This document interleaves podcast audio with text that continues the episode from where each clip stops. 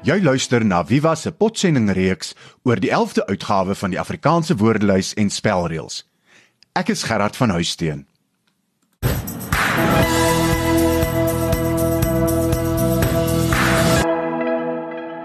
Hoofstuk 8: Grafis teken.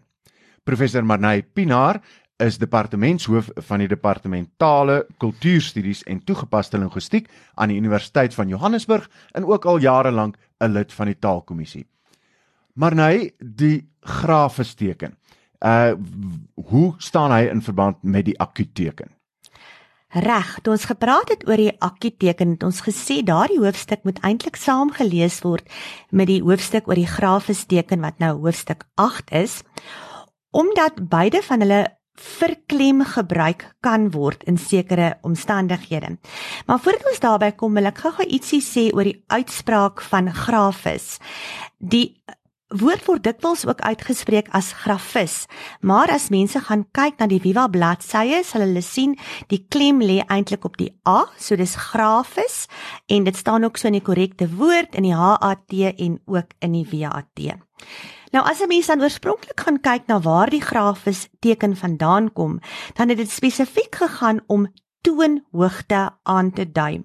En in teenstelling met die akuut wat 'n hoër toonhoogte aandui, het die grafis teken dan aanvanklik 'n laer toonhoogte aangedui. As 'n mens egter na Afrikaans gaan kyk, is daar eintlik baie min reëls wat ter sprake is as ons dit het oor die grafis teken. Tradisioneel is daar 4 woorde waar die grafis in Afrikaanse woorde, met ander woorde nou nie leenwoorde of eie name nie, verpligtend kan wees. En dit is dan nou om die verskil aan te dui tussen appel, soos in die regsproses of 'n appel wat ek eet, de, he en nee. Hierdie vier woorde soos reeds genoem is dan tradisioneel die enigste Afrikaanse woorde wat altyd met 'n grafis teken gespel word. En mens hoor eintlik in daai appel teenoor appel baie mooi wat jy net nou gesê het dat die 'n uh, 'n uh, 'n uh, 'n grafis teken eintlik 'n laer toonhoogte het, nê, nee, want jy het appel wat 'n schwa is, 'n 'n 'n en dan het jy die appel wat die e wat 'n laar e is. Net soos dit is nê en nie ne nie. Dis de en nie de nie. Dis he en nie he nie.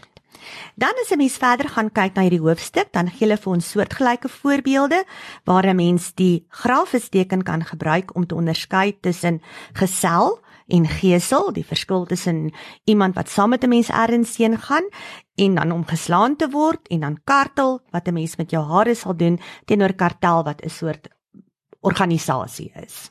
Maar in hierdie gevalle is die grafis nie verpligtend nie uh teenoor 'n appel en appel waar dit wel verpligtend is. Inderdaad, inderdaad.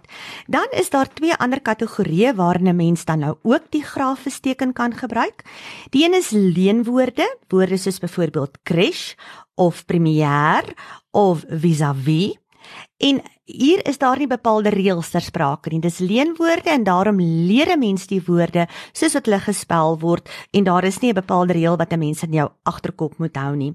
Dieselfde geld natuurlik ook eie name en soos in die geval van die akuut waar die akuut teken ook gebruik word om byvoorbeeld klem aan te dui word die grafis teken dan nou hier gebruik vir toonhoogte maar dit is redelik moeilik bereelbaar en soos wat dit met persoonsname gaan, is dit dan gewoon iets wat 'n mens moet leer.